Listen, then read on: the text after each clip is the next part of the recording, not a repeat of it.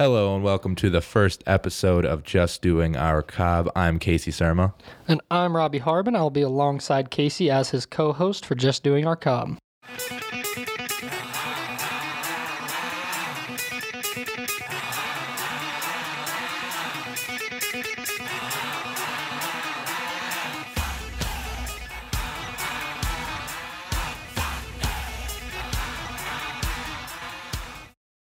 In today's episode, we'll be talking about the tragic death of Kobe Bryant alongside some other current events such as the MLB sign stealing scandal, the Kansas and Kansas State fight. Later on, Casey and I will be getting into some segments about daily fantasy and our betting picks of the week, and we'll end the show with our Super Bowl picks and previews, so stay tuned. On January 26th of 2020, we learned that Kobe Bryant, his daughter Gianna Bryant, and seven others didn't survive a helicopter crash in Calabasas, California. Some of the other fatalities include Gianna's teammates Alyssa Altobelli, her parents John and Keri, another teammate Payton Chester and her mother Sarah, an assistant coach Christina Mauser, and the pilot Ara Zobayan. And obviously, this is just an absolute travesty. I mean, some of the most shocking news I've ever heard in my lifetime. Casey, like, what were just kind of your initial thoughts when you saw it?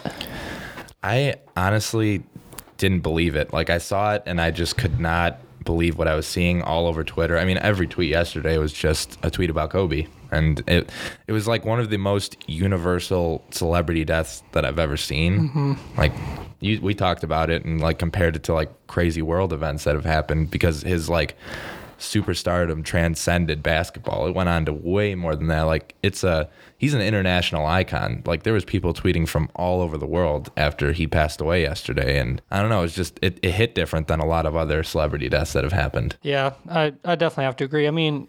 You look at athletes who have gone global with their brand and global with their game, and it's a very very select few. I mean, you got obviously Kobe Bryant, LeBron James, Michael Jordan, the three icons of basketball, absolutely. And then, you know, some soccer players. You got Messi and Ronaldo in there, maybe some tennis players, some Roger Federers, Rafael Nadal's of the world. But I mean, outside of you know, a couple of those major sports and a couple of those obviously superstar athletes. I mean, just nobody has the the world wide legacy of that. And Kobe's legacy, like a lot of people made this point on Twitter, it goes so far beyond athletics and basketball. What he was able to do as a competitor, and then I mean, after retirement, Kobe seemed to almost improve his life. He was you constantly saw him at different sporting events um, with his daughter Gianna, and you saw him at different interviews and stuff. And he just seemed like he was having a great time. He was writing children's books, won an Oscar for an animated short called Dear Basketball. I mean, he was just doing it all even after retirement. His his legacy is going to live on forever.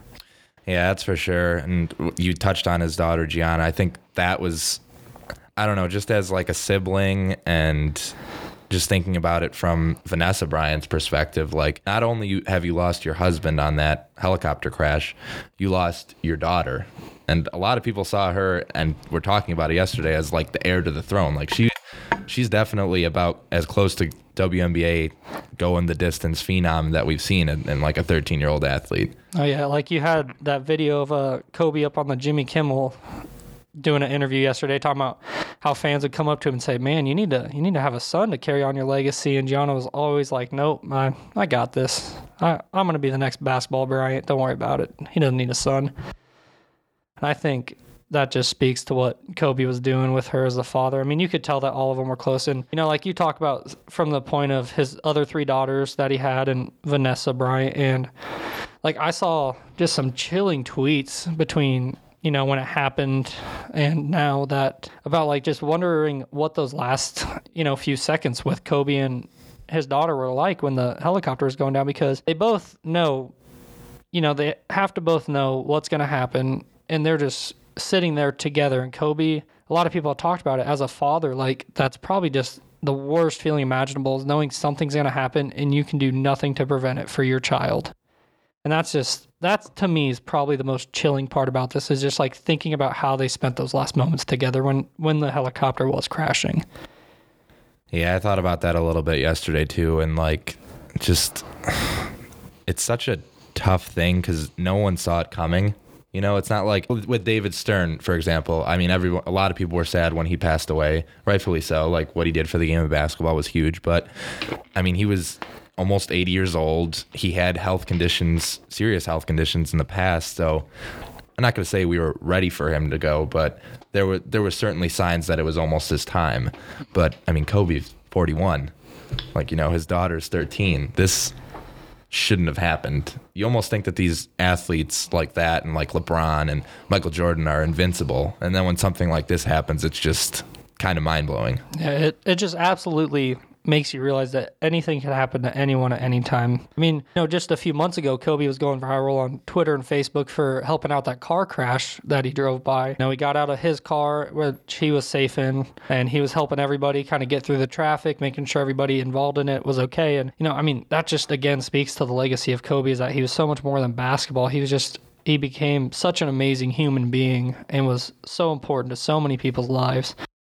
But I kind of I kind of want to get away from obviously the the tragedy and the sadness around it. Casey, what is your all-time favorite Kobe Bryant moment?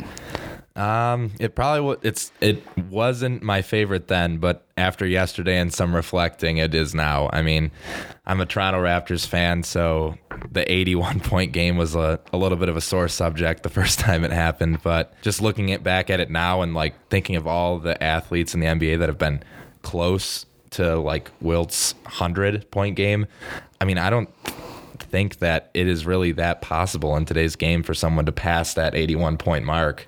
Yeah, I mean, even with like the NBA is getting so much more offensive than it's been in past years, and yeah, I mean, you had D Book hit like seventy two or whatever against the Celtics, and they were just force feeding him shots. Yeah, I can't. I don't even think Kobe's eighty one will get past at least in our lifetime. I mean, that man was just offensive scoring machine. He had like LeBron said the other night after he passed him for third all time on the scoring list the night before all this happened, he said that Kobe Bryant just had no flaws on offense. And that is really what a lot of the things Kobe was remembered for. But personally, I kind of have two favorite Kobe moments. Number one is the Matt Barnes flinch or not flinch on that inbounds pass where he just pump fakes right into Kobe's face and he just does not move. I think that is an amazing and just speaks to Kobe what kind of competitor he was. And then also, I mean, his last game was just so special watching that against the Utah Jazz, putting up 60 points. Like, I mean, everyone knew they were going to force feed him, but the fact that he was shooting relatively efficiently and looking as good as he did showed that Kobe still kind of had it.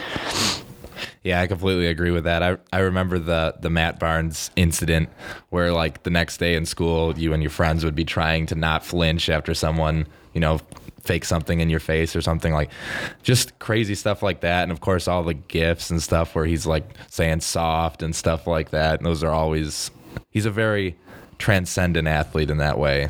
Yeah, I mean, all the kids back in elementary school, like you talked about doing the Matt Barnes flinch, I mean, everybody still yells Kobe when they're throwing something in the trash can, even though he's been retired. And I think obviously people will and should still continue yelling Kobe when shooting into the trash can, but you, you got to make it at least. Yeah, I mean, that just. Kobe was everywhere. Like you don't really realize how big he was until like you see all of these clips yesterday and you're like, "Man, I totally forgot about some of these things." Like he was just he was everywhere in our childhood. He's been such a role model to so many. It's just incredibly sad to see all this happen. Yeah, that's for sure. He was definitely very important to the NBA, and it was at a time when the league was, you know, starting to go global. Like we talked on, uh, touched on a little earlier, as in like, I mean, you go to you can go to China right now and get, and I guarantee you see someone walking down the street in a Kobe Bryant jersey. That doesn't happen for any other athletes. And how about all the uh, like the shot clock violations, the eight second violations that have been happening all over NBA games since since this uh, event occurred? I mean, that he meant so much to so many people that are in the NBA. You know, all the older guys played against him, and just uh, he was one of the best competitors. All these younger guys that are in the league, you know, the rookies, the second year players, they all looked up to him. Like so many have said that he was their inspiration. Like Trae Young, for example, came out wearing the number eight jersey in honor of Kobe, and he was actually Gianna's favorite player. He tweeted about it yesterday, and she had only gone to three NBA NBA games in her life, and two of them were to see Trae Young. Maybe it was either this year or her life, but anyway, yeah. So Trae and Kobe worked out together this past summer, so that's just got to be incredibly tough. And then you see a guy like LeBron James, who you think is again, you know, invincible, like you mentioned earlier, coming off the plane when they got back from Philadelphia, just walking in tears and hugging some guy, it breaks your heart. What did you think about that? Since we're both um, journalism, we're both in this field. What did you think about them kind of waiting until they got off the plane to capture that? Because they didn't find out on the plane that he passed away. Obviously, that was when, and they kind of got. I feel like they got ambushed. I don't know. See, I heard that they did find out on the plane though when they were on their way back from Philly. Oh, they did. Yeah, that's what I heard. But I, I mean, either way, it's awful.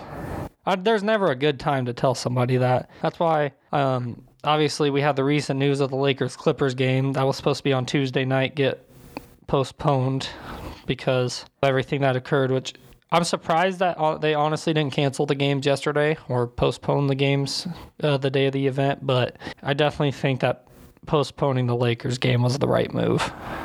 Yeah, I agree with that. Yesterday, watching some of the players that, obviously being a Raptors fan, I'm a big fan of DeMar DeRozan, and watching the Raptors play the Spurs yesterday, you could tell that since he was a big, Kobe was a big mentor for DeMar DeRozan. So watching the pain in his eyes and like his interactions with his best friend Kyle Lowry, it was just really sad. And I, I felt like they shouldn't be playing through that. I don't know. Yeah, I mean, Kobe just meant so much to all these guys. Like whether they barely knew him or were extremely close friends, like he was with Chris Paul, Carmelo. Like Kyrie sat out yesterday because Kyrie, like Kobe, was one of his biggest mentors.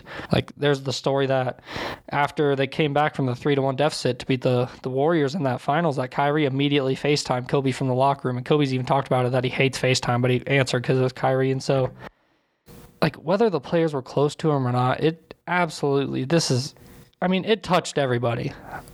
Everybody has a Kobe story to tell that's involved with the NBA one way or another. He Yeah. just he knew everybody and yeah.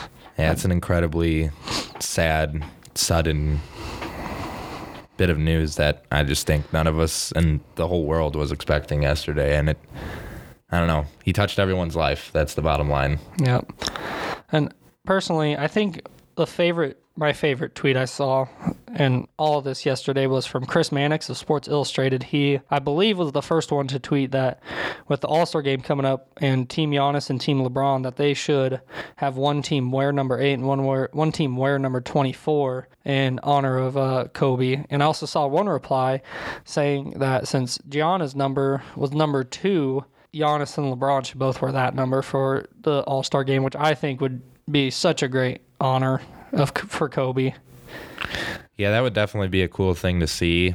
I'm, I'm sure the All Star game is definitely going to be. I mean, we're- probably going to talk about the All Star games later in the show, but it'll definitely be very watchable this year with probably all the Kobe tributes, and it's going to be a very emotional night for all of sports. Oh yeah, and I'm still, I'm still kind of waiting for some additional comments from people. Like the Lakers haven't tweeted anything or posted anything, which obviously I'm sure they're planning a huge tribute because anything you do to in, to honor Kobe's memory is never going to be enough, especially with that organization, what he did for them. But like, you know, I mean, guys like LeBron and Carmelo and Chris Paul, I'm really interested to hear what kind of they have to say about how they're feeling, what they're going through, because I mean, those were some of his some of his closest friends, obviously, some of the top players over you know our entire lives.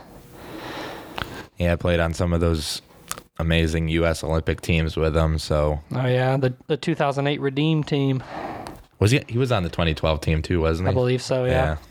it's just you still can't put into words how much all this means to everybody and obviously you know everyone that was involved in that crash has to be in your thoughts and will continue to be in all of our thoughts i mean it was initially reported that there were five uh, confirmed deaths from the LA County sheriffs, and then there was rumored that Kobe's other daughters were on it, which you know ended up being false. But then the n- number during the LA County sheriff's uh, press conference jumped to nine, which nobody knew about, and so you started all this speculation and wondering about who all these other people could be. And it's just, it's so devastating that nine people lost their lives on the 26th, and it's just you can't put it into words how much all those people meant to their family, their friends, and their loved ones.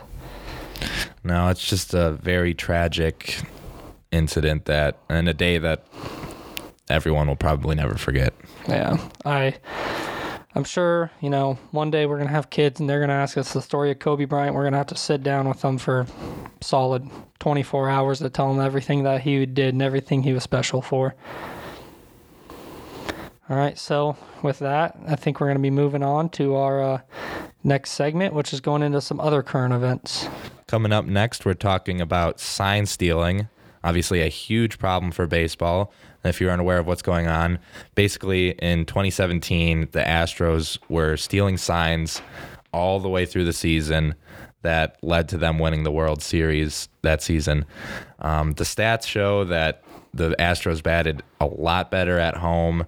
They won all their home games in the World Series.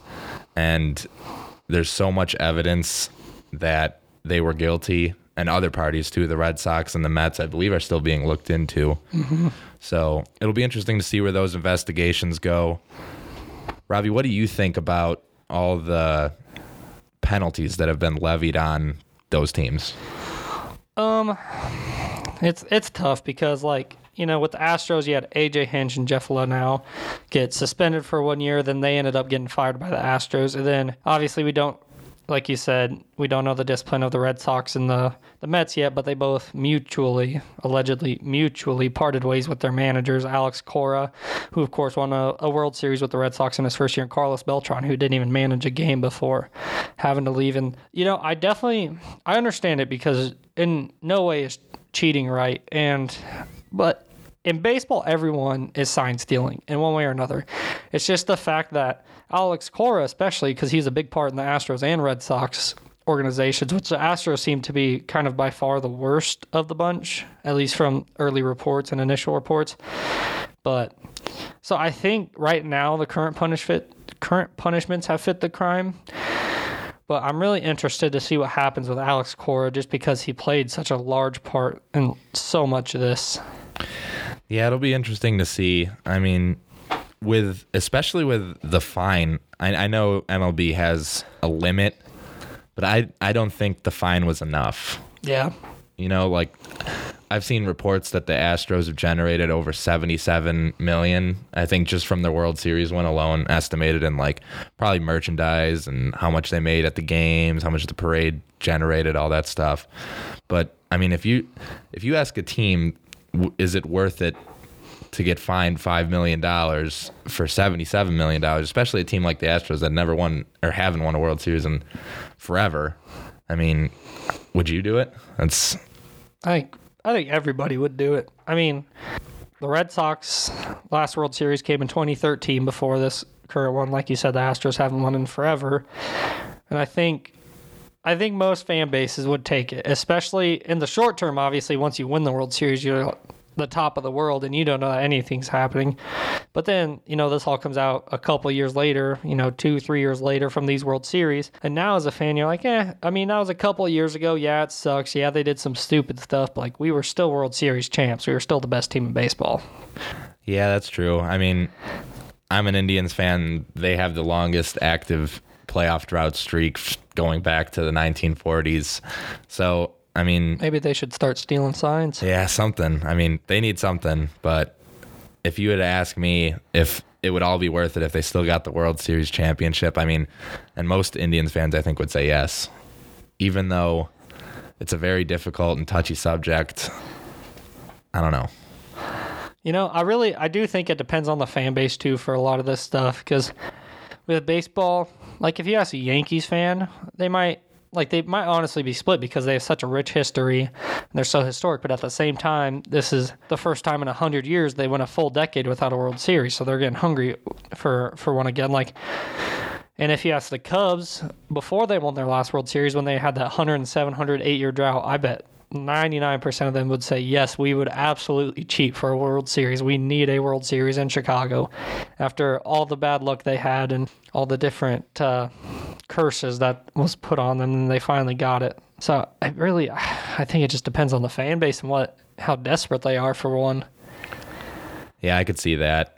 It's it's overall it's I feel like it's new baseball versus old baseball. I feel like there's in in baseball there's like two si- two different types of fans. I feel like there's the youth movement that's kind of like us where the fans are they don't have a problem with Jose Bautista flipping his bat and don't see that don't see the issue with that. And then you have like the 50 year old baseball elites that you don't do that, you don't showboat, you don't do this, you run around the bases, you don't trot, you don't do this, blah blah blah blah blah. You don't jump in the the Chase Field pool after winning a game.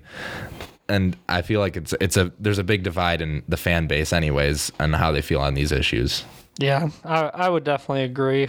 I'm I'm really still curious just to see everything that ends up happening out of this, especially because I mean Alex Cora looked so impressive his rookie year with the Red Sox, obviously winning the World Series with the best Red Sox team ever, most wins by a Red Sox team in history. And then just for him to or for the MLB to come out and say that he was just the main guy in so much of this and led it with the Astros and did it again with the Red Sox. I mean, he's just got to have a harsh discipline coming down on him. Was it proven yet that he did it with the Red Sox, or are they still investigating? I think they're still in early investigations, but it seems like the early signs have kind of deemed that there was some some sneaky stuff going on, some sign stealing going on. It just was not near the level of the Astros. Yeah, that makes sense. I don't. I, I know the Mets' role in this. They they're not being investigated for sign stealing. No, that that was just because I believe Carlos Beltran had some stuff to do with it on the Astros when he was still there. So that's why they kind of nixed him for ethics and kind of a PR move, I'd assume. I'm sure Carlos Beltran will land another job somewhere though. Yeah, probably. He seems like he'll be a great manager. I can't imagine he's out of a job for very long. Somebody else will take him on. But now, I mean, the Mets have already hired a new manager, but the Red Sox and the Astros still searching with pitchers and catchers reporting here pretty soon. Yeah, it'll definitely be an interesting story to follow as the season progresses. That's for sure. Yes, it will be. Now, coming up next, uh, talking about the Kansas Kansas State brawl that happened last week, something we don't traditionally see in college basketball. Something we should see more of in college basketball. totally kidding. They should not be fighting each other. Yeah, that was, man, that was just crazy. Because this is the second time this year that that's, that not the brawls happened to Kansas, but an incident like that happened where they were just blowing out an opponent, and then because it was Monmouth earlier in the year Oh, where, yeah, the, the where the guy- guy yeah. stole it and scored and got in their face, and then uh, in this Kansas Kansas State game, it was DaJuan Gordon who stole it when they were down 81-59 with like five seconds left, and then Silvio De Sousa came out honestly with one of like the best blocks I've ever seen. But then he stood over him, and then it just escalated. And then later on, it- you got DeSousa with a chair, and oh my god, that was just ridiculous. Yeah, whatever manager or coach grabbed that from DeSousa might have saved him his whole basketball career with that. Grab the chair because if he had, if he Oh, made yeah. contact with the chair, that would have been really really bad. I mean, he he could have gotten thrown out of school from that, not even just kicked off the basketball team. They could have saved his education too. Yeah, I mean, when he grabbed that that stool or that chair, like it just it went from college basketball to WWE so quickly. Do you think do you think his punishment was enough, the 12 game suspension? I mean, Kansas, as we talked about before, is not really the best place with uh, some of these suspensions and punishments that they hand out. Oh yeah. But I mean, twelve games is I think it, I think it teaches them his lesson. I Well, mean, that that 12 games actually it came down from the Big 12 too. Kansas didn't even have anything to do with it. And then yeah, David McCormack gets suspended two games, and then from Kansas State you had James Love for eight games and Antonio Gordon for three games, which I don't really have an issue with a lot of those ones. But yeah, I sure hope he learns his lesson after 12 games. And he he did seem that he was pretty authentic, that he felt bad about it. Uh, Silvio did because after you know after the game and everything kind of uh, settled down a bit, he posted that apology on Twitter and trying to explain himself, which I mean, it's just a tough line too with college athletes because yeah, they're kids. You know, most of them are going to be, you know, 19, 20 years old, but like at the same time that's old enough to where you should have the self-awareness, you know, not to start throwing punches, not to grab a, a stool and try to hit somebody with it. And so it's just that was a tough line between between the decisions you make because you got some people that are just saying oh they're kids you know heat of the moment mistakes happen but then you got some other people going like these are adults that are in college they should know better than to grab a stool so it's just yeah it was crazy Yeah, it kind of reminded me of what we saw in the NFL this year with Myles Garrett and that brawl or whatever that was after the Monday Night Football game. Or, or according to Adam Schefter, it was assault. Yeah, assault. The smash over the head with the helmet. I mean, we pretty much could have had that with DeSousa with the smash over the head with a chair if he would have connected, and we would be talking about the same thing here, like police involvement possibly. And I don't know, it's just something you don't really see too much in college sports. I mean, you get the occasional or, er, or er, occasional uh, Marcus Smart punch or the occasional LeGarrette Blunt punch to the face. You don't see this too often.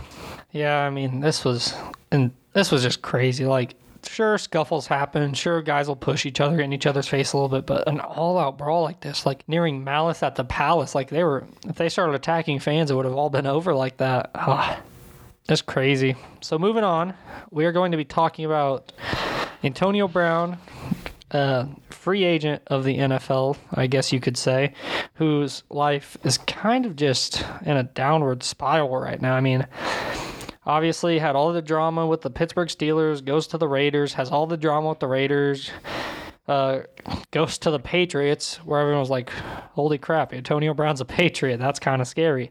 And then he gets cut after one game where they play the Miami Dolphins, and because he had another sexual assault uh, come up, and then recently he was in.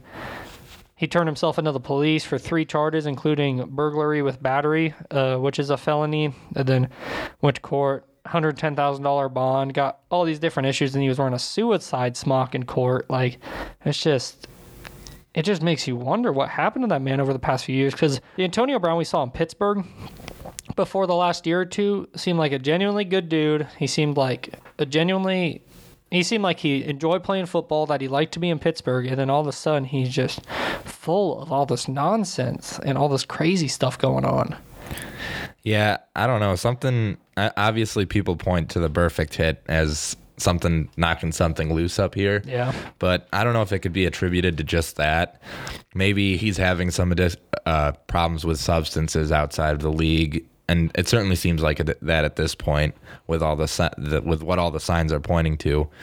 I don't know. I, when he turned himself into the police, that was probably the last thing I was expecting he was going to do. I, I mean, we heard rumors that he barricaded himself in his house, mm-hmm. and like a lot of people online were like, "Oh boy, we're going to get an OJ car chase out of this" or something like that.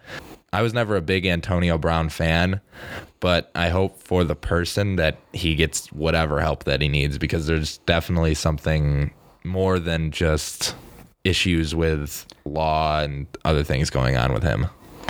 And it's sad too because he obviously he has kids and he's posted about them a bunch and it seemed again like he was a good father and trying to be a good role model for them and then all this stuff just spiraled down so quickly. Like i mean the sexual assaults were obviously kind of where it started with his uh, trainer or whoever the person was that was accusing him and then they got that all settled and squared away. He came back to the nfl then he had another assault case come up and it just it makes you sad because again, like football is one thing, his football career being over, but you just want him to get back to where he's in a good state of mental health so he can be there for his kids and he can be there for their futures and be a good role model for them again like it seemed like he was a few years ago Yeah, that's for sure. I I remember. I mean, growing up in Western New York, there's a lot of Pittsburgh Steelers fans, and a lot of kids looked up to Antonio Brown, and just to kind of see the downfall of him, and even on the football field, the guy with such immense talent. Antonio Brown, for how long now? Six, seven years has been talked about.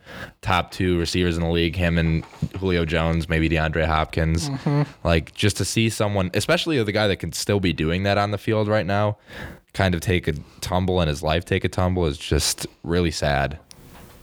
Oh yeah, because even I mean, in that one game with the Patriots, he had like four catches, a touchdown. I mean, granted, it was against the Dolphins early in the season, who looked like they were an absolute dumpster fire. But I mean, he's he could still play. You could clearly tell he could still play. And then yeah, just. And I honestly, I really thought Oakland was going to be good for him too when he went there. I thought that Gruden kind of had a knack for handling egos, it seemed like, and I thought that he'd be able to handle Antonio Brown a little bit, and then that just did not happen. And then all that drama came out with the Raiders and his frozen feet or whatever. His helmet too was the Yeah, other. and his yeah. helmet. Yeah, I mean, it was just like it just all started with such small things it seemed like and it keeps spiraling down and down. And so yeah we just absolutely hope that antonio brown can get back to the person he once was.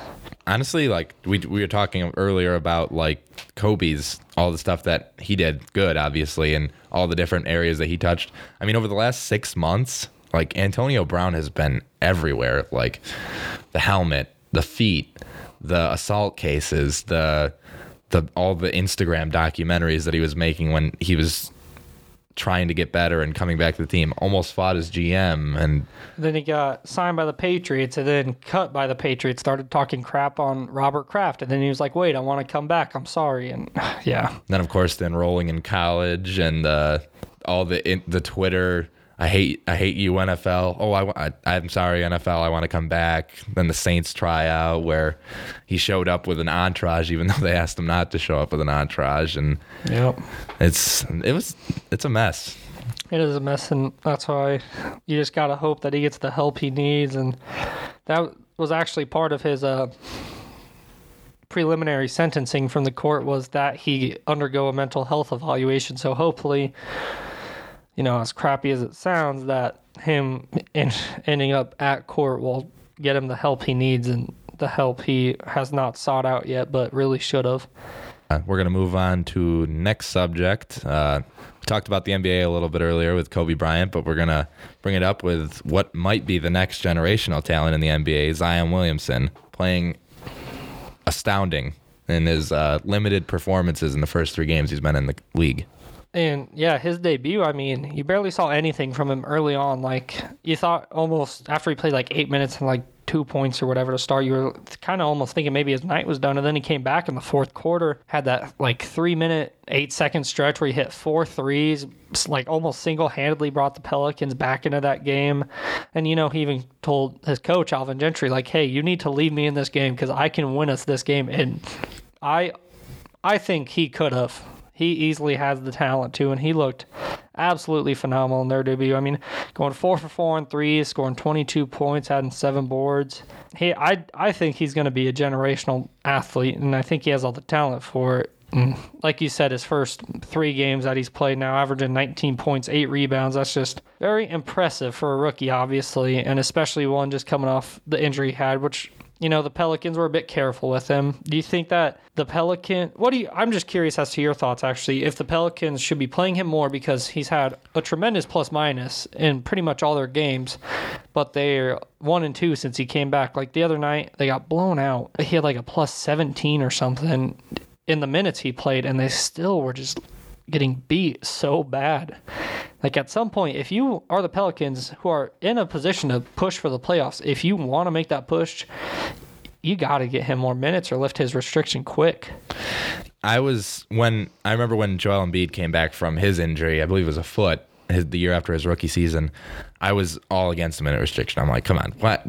This guy is playing its at incredible basketball during this time where he's playing max 20 minutes a game and uh, when Zion finally does come off that minutes restriction, I think it'll be for the best.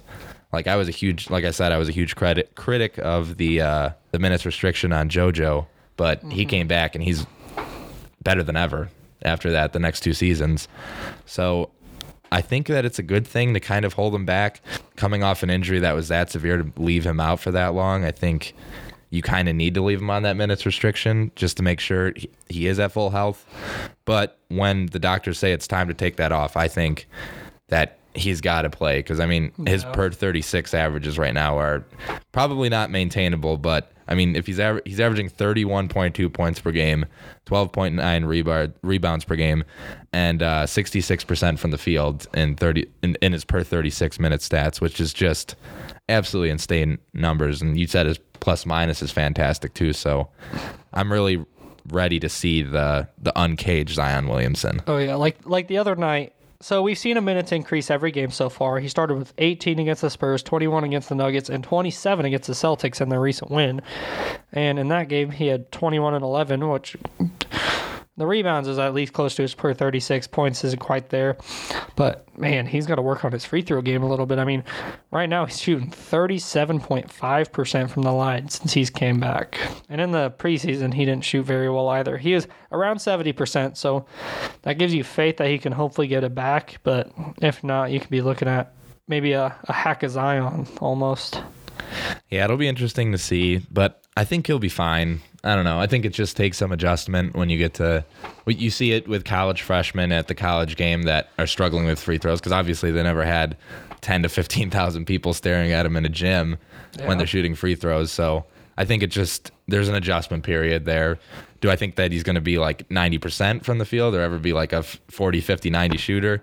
No. no. But if he can at least get to like that 70, 75 mark, he'll be in a, a much better position at least. All right, so now we are going to move on to our favorite quarterback, Eli Manning's retirement. Um, obviously, he was benched for uh, Daniel Jones earlier this year. They elected to go with the rookie, kind of build for the future. So, pretty much, we'll be talking about whether or not Eli Manning is a Hall of Famer. Casey, yes or no? You know, um, I guess I'm going to use the Kurt Warner argument in this one. And just looking at Kurt Warner's numbers, he was fantastic early in his career, but his early career numbers and even his numbers with the Cardinals didn't really warrant a Hall of Fame bid. But I think what Eli Manning did for the game gets him in. If you go to a Super Bowl, and obviously you're a you're a really solid quarterback, been elected to a bunch of Pro Bowl teams and stuff like that, and you beat the greatest team ever assembled in the 2007 New England Patriots and end their undefeated season, that's like the greatest show on turf to me. And if, I think if Kurt Warner and his story gets in, I think Eli gets in too. You know, I I agree that I think he should be in and will be in. I, definitely, you got to see the argument from both sides because I mean, yeah, his recent years have just been rough, but the Giants have also been awful. They haven't really given him offensive line. They gave him some weapons with getting Saquon, but then Evan Engram's been hurt a lot. They lost or traded Odell. But yeah, I agree. A two-time Super Bowl champ with two Super Bowl MVPs almost alone should get you in. Like he has fine career numbers. He was never obviously the best quarterback in the league, but I think he was good enough to have earned a spot, especially just based on the two Super Bowls. I mean, that's what it's all about is winning championships. And if you win two of them, where you beat Tom Brady and Bill Belichick twice, uh, is darn impressive. You know, like the defense played phenomenal in the first game. I, I mean, they played solid in both games, but then you know, Eli is what it came down to. He had that pass to David Tyree, the helmet catch. He had the pass to Mario Manningham on the sideline. Those were two winning plays that came from the arm of Eli Manning that won two Super Bowls.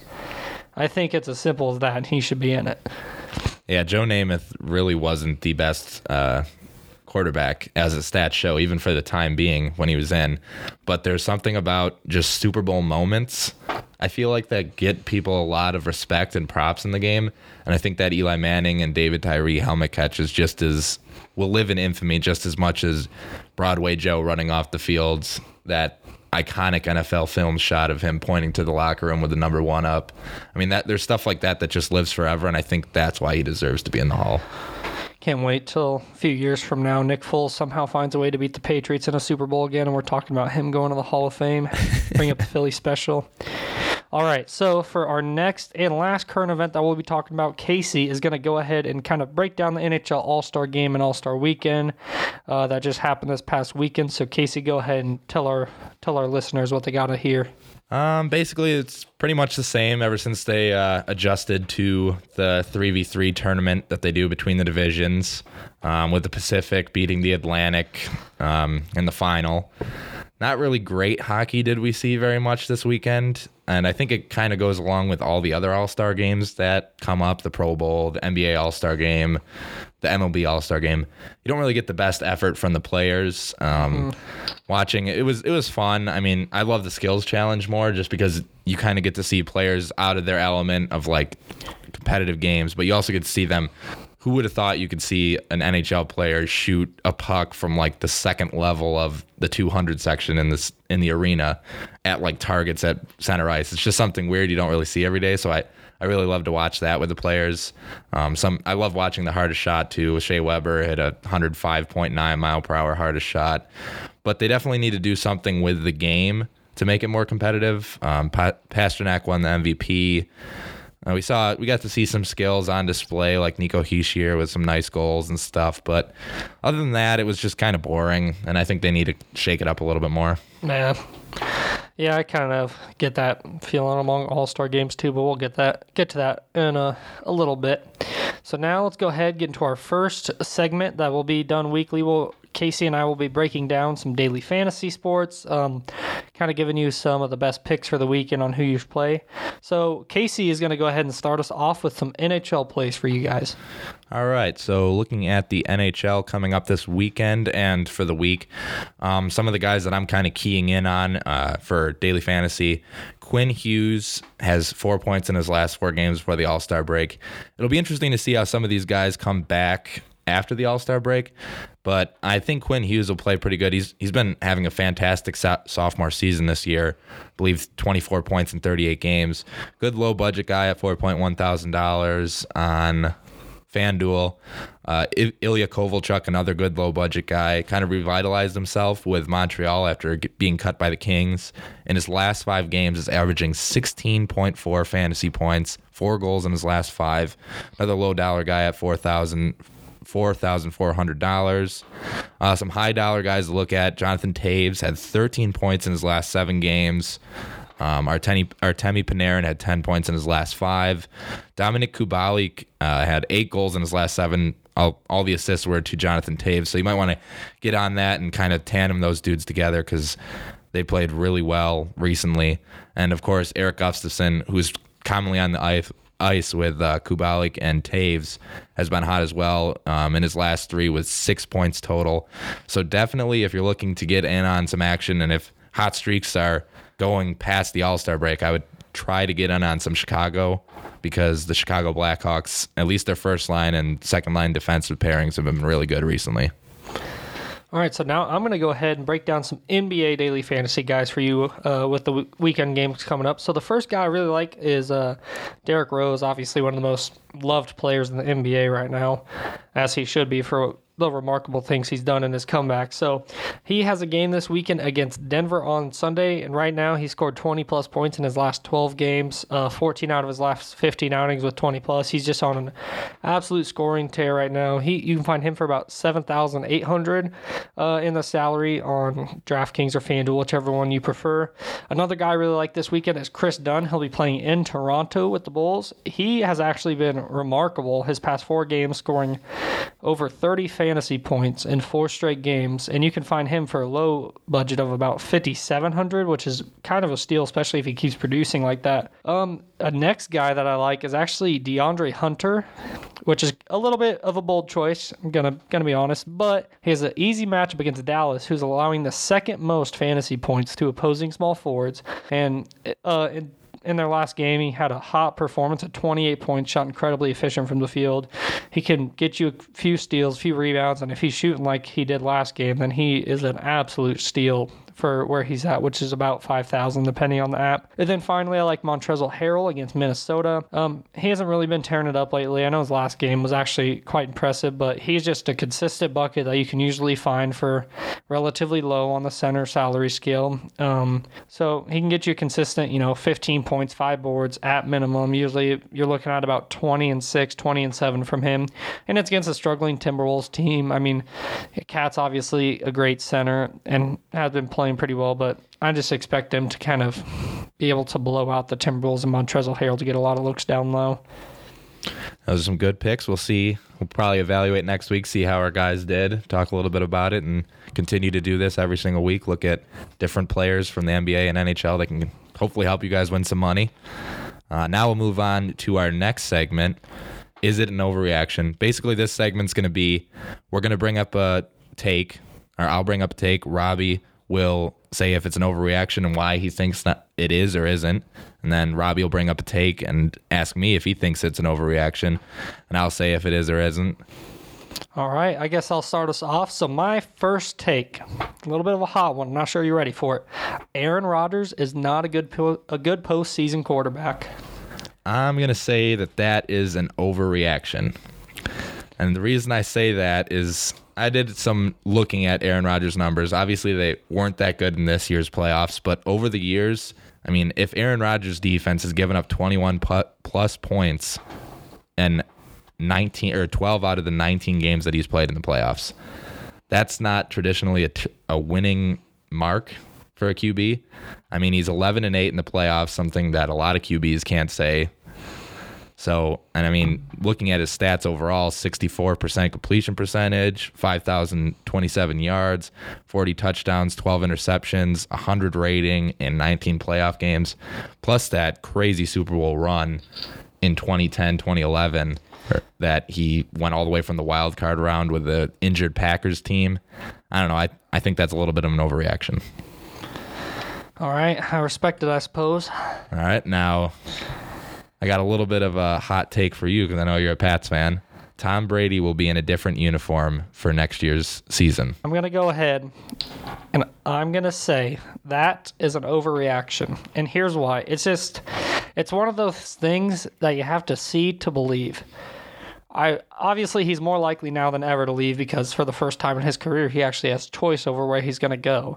Because I mean he kept you know signing those extensions with the Patriots for less salary than he could have made on the open market trying to make the Patriots a Super Bowl team. Now obviously he's won six rings. He could be looking for to move some more for retirement. But I'm just again, it's you have to see it to believe it. I can't imagine Tom Brady or anywhere else other than Boston. All right, so my next one for you, Casey, is that Zion returning to the Pelicans will lead them to the playoffs. Uh, we touched on this one a little bit earlier. With, I mean, Zion is playing in a, in his small sample size, only 66 minutes. I mean, he's playing incredible basketball, the likes of which LeBron looked like in his rookie season in his first three games. seen a lot of people compare him to that but I don't think we're going to be able to see that until obviously t- they take the minutes restriction off of them. But if they take it off soon and that team starts clicking, I saw B- Brandon Ingram's production went down mm-hmm. since Zion's been back. Quite a bit, yeah. So if he can get back going and Zion keeps at the same pace and they play him for 30 to 36 minutes a game, I could 100% see them going for that eight spot in the West. All right, Robbie. Pat Mahomes will throw for 350 plus yards and three TDs in the Super Bowl this year. I'm going with not an overreaction. I mean, Pat Mahomes is just such a special talent. Obviously, the 49ers have a tremendous defense. Throwing on Richard Sherman all night is not going to be easy because you know, he's going to be covering guys like Travis Kelce, Tyreek Hill, but the Pat Mahomes just has so many different playmakers on that team. Damien Williams can make big plays, Sammy Watkins, yeah, Mecole Hardman, who's just tremendous speed. I mean, and some of the stuff Pat Mahomes does is just amazing.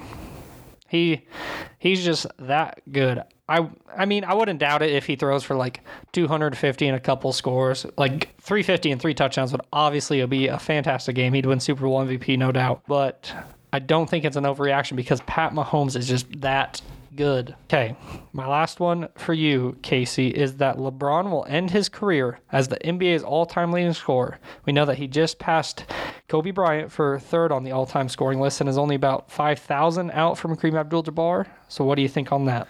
I think that is not an overreaction. I 100% believe, obviously, barring some injury to LeBron, he's already extended his prime farther than any athlete has. So who's to say that he can't extend it to 40 plus even?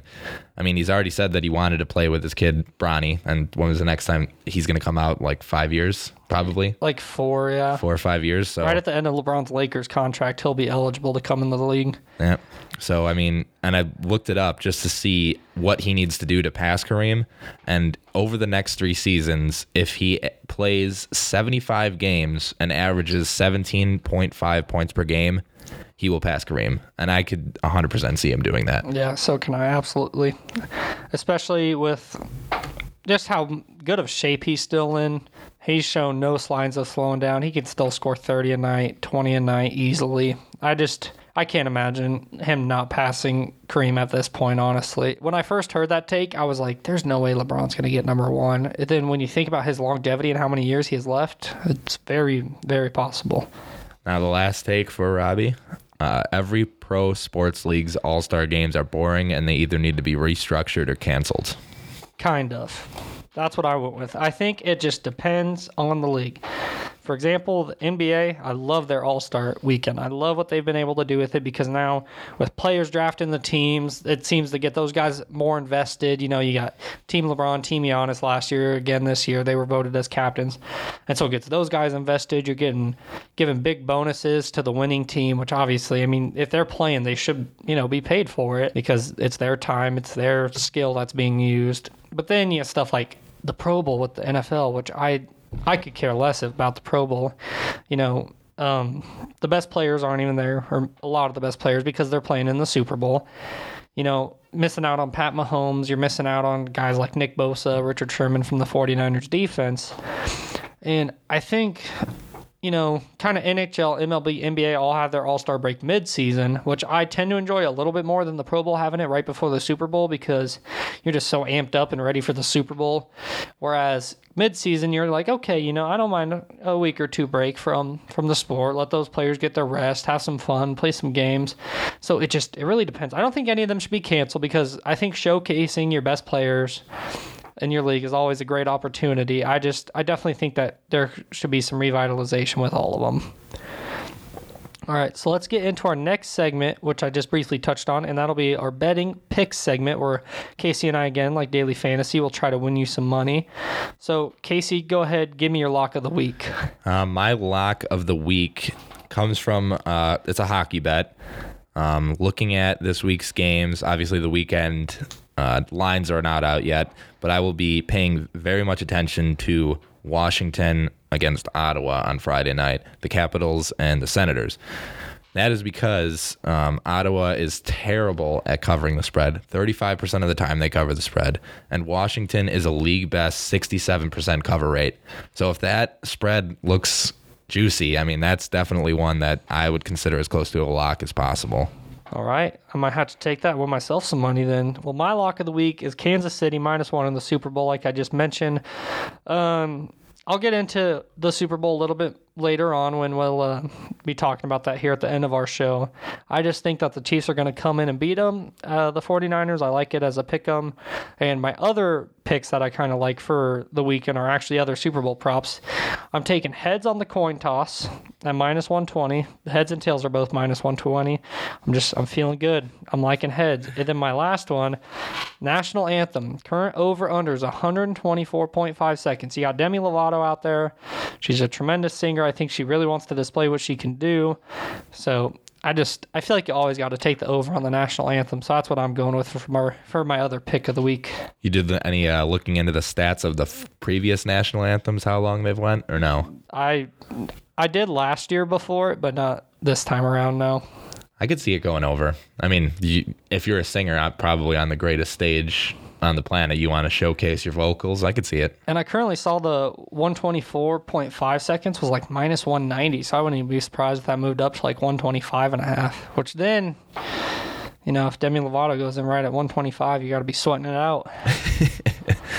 I know those, uh, the other halftime bet that I saw that I, I'm, if I, if I go to Council Bluffs, it would be 100% that Shakira and Jennifer Lopez will both sing in Spanish. I think that one's unavoidable. Miami, they're both Hispanic singers. They've sent, they've sent, sung songs in uh, Spanish before. I could 100% see that one come Yeah. into fruition. Yeah, I agree. I definitely. I that's got to have a high line on it because that's got to happen. Yeah, it was like minus 110, I think. Wow, that's not bad actually. Yeah. You got any more picks for the week, Casey? Um, I I like the under for the Super Bowl. I, with just recent trends, even though Kansas City's offense is prolific, and uh, San Fran put up what 35 against the Packers last week. I don't know. I think it's just going to be a lot tighter game. I could kind of see the final score being something like 21 to 24. Obviously, that's not going to cover the over, so I like the under for that game.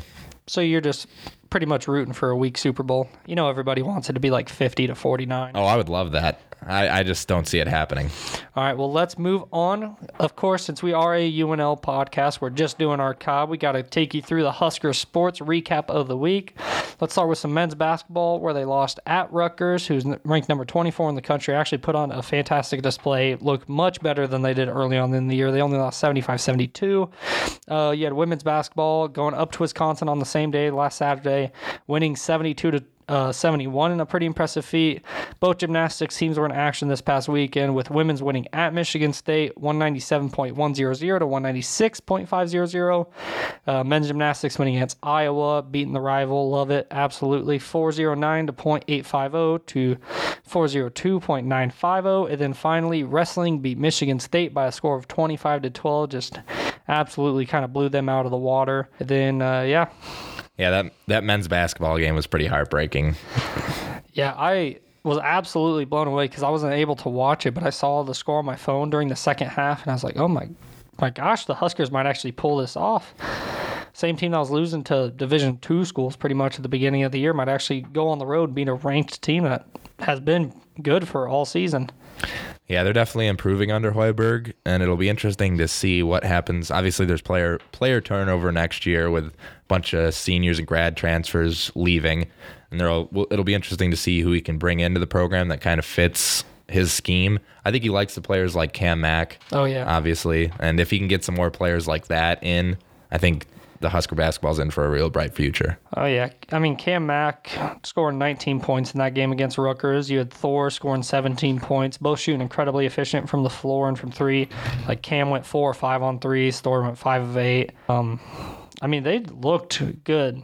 Still can cut down on the turnovers a little bit, obviously, but that'll come with time. That'll come once they get some more chemistry building up. But I really, yeah, I thought they'd pull it off after I saw that score. I was really rooting for them yeah, they've been they've been improving throughout the season, and uh, it'll be interesting to see where the rest of the season where they go if they can knock off some big uh, ranked conference opponents. All right, so let's go ahead take us through. Uh, I'll take us through some of the previews for next week. What we're looking at as far as Husker sports go. We have women's tennis taking on Creighton and Air Force this upcoming weekend. Men's gymnastics will be competing at Illinois. Uh, men's our men's basketball team with a big game coming up at Penn State this weekend. That'll be a good one. Or sorry, that's against Penn State. It's actually a PBA, and that is the uh, coaches versus cancer game so that'll be exciting to watch. And then you got men's tennis against Auburn and University of Missouri Kansas City. And then we got two different teams taking on Ohio State this weekend. You got wrestling taking on Ohio State and women's basketball taking on Ohio State. Which which of those are you look looking forward to most, Casey? Um, probably the coaches versus cancer game. I I love going to that every single year. It's uh it's a really good time with and then when they get the cancer survivors out on the court it's pretty emotional. So it's always good to see if the huskers going to get a win on that day. How about you robbie? You know i'd have to agree. Um, and i really am looking forward to the women's basketball game against ohio state too. I think amy williams has done a fairly good job obviously with that team this year. And i think ohio state anytime you get the chance to beat ohio state you got to look forward to it. So i'm excited for for that one as well yeah, it'll be great to see if uh, the obviously the men's team is pretty much all but done, not in the tournament. But it'll be interesting to see if that women's team can get in because they've beaten some pretty high profile opponents this yeah, season. So I mean, the men's team could still get in too. All you got to do is win Big Ten, which is a lot easier said than done. But All right, so our final segment in this week's episode, we're going to be talking about the Super Bowl. Obviously, you got the AFC champions Kansas City Chiefs against the NFC champions San Francisco 49ers. So let's go ahead. Let's start with some MVP picks, some possible options. Casey, who do you like? I've got kind of an outside look at the MVP this year. I'm not really thinking Pat Mahomes is the MVP just because I think the Niners are going to win somehow because last 7 out of 10 Super Bowls the de- the team with the better defense won the Super Bowl. And I really think that Jimmy G is going to have a game. I mean, a lot of people ripped on him last week for only throwing for 77 yards against uh, Green Bay. I could see him really taking over this game and having a really good game because obviously Raheem Mostert is probably going to be keyed on by the Kansas City Chiefs defense. So I could see Jimmy G having a good game. What about you, Robbie? You know, I obviously I think if the Chiefs win, Pat Mahomes is going to be the MVP. I think Travis Kelce as another possible outlook. I just I'm interested to see obviously how the 49ers kind of match up with him. And then for the 49ers defense or for the 49ers, if they win, I wouldn't be surprised to see a defensive MVP. You know, a guy like Nick Bosa, if he can get to Pat Mahomes a couple times, maybe Richard Sherman, maybe Kwon Alexander. You know, if one of those guys can make a big play in a key game, in a close game, I definitely could see a defensive MVP this year because, you know, I agree that Jimmy Garoppolo might have a, a better game, but I don't get the people ripping on him last week. Like, who cares? You're going to the Super Bowl. Who cares if you throw 70 yards, 80 yards? Ryan Tannehill did it the first two rounds, and they beat the Ravens, or they beat the Patriots and the Ravens. The Patriots, who have been the best team in the AFC for years, and the Ravens, who are the best team in the AFC by far in the regular season. I mean, stick to what you know and stick to what works. Kyle Shanahan's a running back guru. I don't under, I don't understand all that hate on Jimmy Garoppolo. Yeah, why would you keep throwing the ball when you're already up four touchdowns with uh, Raheem Mostert absolutely killing the other defense? Why try to get fancy with it? You know, just keep handing it off to the guy, and that's what they did. Yeah, stick to what's working. The Packers weren't stopping him. All right, Casey, give me some of your bold predictions for for this Super Bowl. I could kind of see it going one of two ways like we talked about a couple times, I, I see the game either being a really, really high scoring game or a game that nobody scores. And that, like that Patriots 13 to 3 Super Bowl. Yeah. I, my prediction is if it isn't above 800 yards of team offense, it's going to be below 500 yards combined. Wow. Nothing in between 500 or 800, eh? No, not. We're not having an average football game. We're going to have either a barn burner or the most boring football game I've ever watched. it can't be boring with Pat Mahomes in it. Come that's on. true. That's true. All right. Well, for my first bowl prediction, I went that the 49ers are going to have one or zero sacks. So one or fewer, I suppose, because I think that Chiefs' offensive line is amazing. Mitchell Schwartz is a great tackle. Um, Pat Mahomes gets the ball out so fast. He has so many playmakers that are constantly going to be open. So, and obviously Andy Reid designs a great offense. So I'm that's my personal prediction. But on the other side of the spectrum, I also have a prediction where the 49ers are end up a, being able to win this game. I went with Jimmy Garoppolo shows people he can pass, and I think I could easily see him again if they in on Raheem Mostert. I'd easily see him throwing for over 250 yards, 300 yards, couple of scores, and I think like I honestly I'm assuming Jimmy Garoppolo wants to, considering he's one of the highest paid quarterbacks, but obviously he won a Super Bowl over that, so he's probably going to continue handing it off as long as it works. But if that if that gets shut down, you know, Chris Jones returns healthier than he was in AFC Championship, and he's a, one of the best run stoppers in the NFL. I could easily see Jimmy Garoppolo making a ton of big plays with his arm. And he's he's shown he's had the talent. I mean, it's not like he hasn't. So it'll he was my pick for MVP. So if well, if the 49ers win, I think it's Jimmy G's game. And all Jimmy Garoppolo does is win. I mean, the numbers are just staggering with their wins with him and versus without him. All right, finally, we're going to go into our game score predictions. Right now, I'm going to say 31 25 Chiefs, Chiefs, and I'll explain here in a minute once Casey gives his score.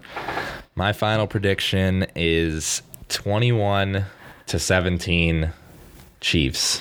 I think the offense gets it done, but I just don't see them being able to put up more than 21 points against that San Fran D.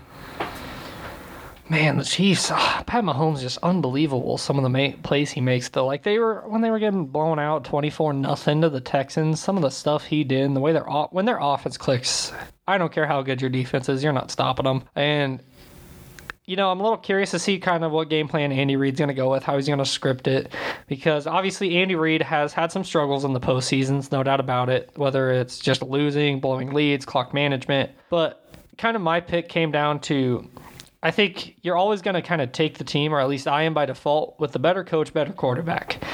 And I think obviously Kyle Shanahan is a great mind, great football mind, one of the best young coaches in the league. But I do think Andy Reid's experience will help him a bit, even if he's had some troubles in the past. And so I, I just think the combination of him and Pat Mahomes is a lot tastier than the combination of Kyle Shanahan and Jimmy Garoppolo because, yes, Jimmy Garoppolo is a great quarterback and can do a lot of stuff, but Pat Mahomes is a once in a generational talent of a playmaker. So I think the Chiefs are going to put up some points.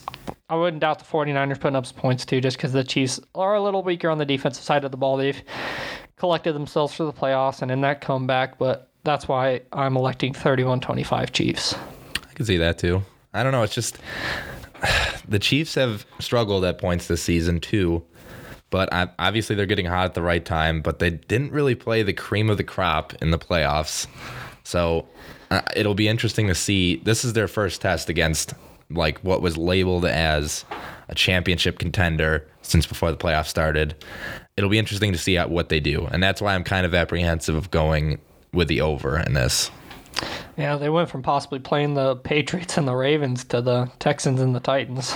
I don't know. I'm I'm just looking forward to a good game. I think this is one of the best matchups we've had in recent Super Bowl memories. I'm so excited to see what Pat Mahomes can do. I'm so excited to see if that 49ers defense can hold up because I mean, obviously they you know, outside of the second half against the Packers, they pretty much embarrassed Aaron Rodgers all in both games this year, demolishing him in the first game, demolishing him in the first half of that second game, and then they kind of went into a soft zone, kind of just were playing the clock game, letting Raheem go off, run the ball. But I think we are in for a great Super Bowl, and I sure hope we are. Otherwise, my Super Bowl party is going to be boring. Yeah, I agree. I think this is probably one of the best matchups we could have got. I was hoping just as a fan of Drew Brees, I was hoping for a Chiefs Saints matchup, just because obviously with their postseason struggles, they couldn't get it done. But I think we got a great matchup this weekend. Two teams we haven't seen in a while, obviously since the Kaepernick led 49ers and Chiefs since the first or second Super Bowl ever. So it'll be interesting to see.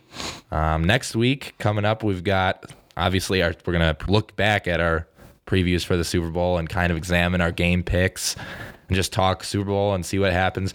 Probably go into some XFL. I know we're both pretty eager for that. So we just want to thank you for listening to the first episode, Robbie. Yep, and so to go alongside uh, looking back at our Super Bowl picks, we'll also be looking at you know how those daily fantasy guys panned out, um, how our locks of the week panned out, especially me taking the Chiefs minus one and Casey's pick. And then uh, again, next week's episode, the All Stars for the NBA will be completely announced. We already have Team LeBron and Team Giannis as the captains alongside the starters have been announced, but we'll also get the reserves uh, next week. And so then Casey and I will actually be posing as if we were Team LeBron and Team Giannis, and we'll be doing a mock draft on the next episode of just doing our cob. So just as Casey said, thank you all for listening. I hope you enjoyed the first episode.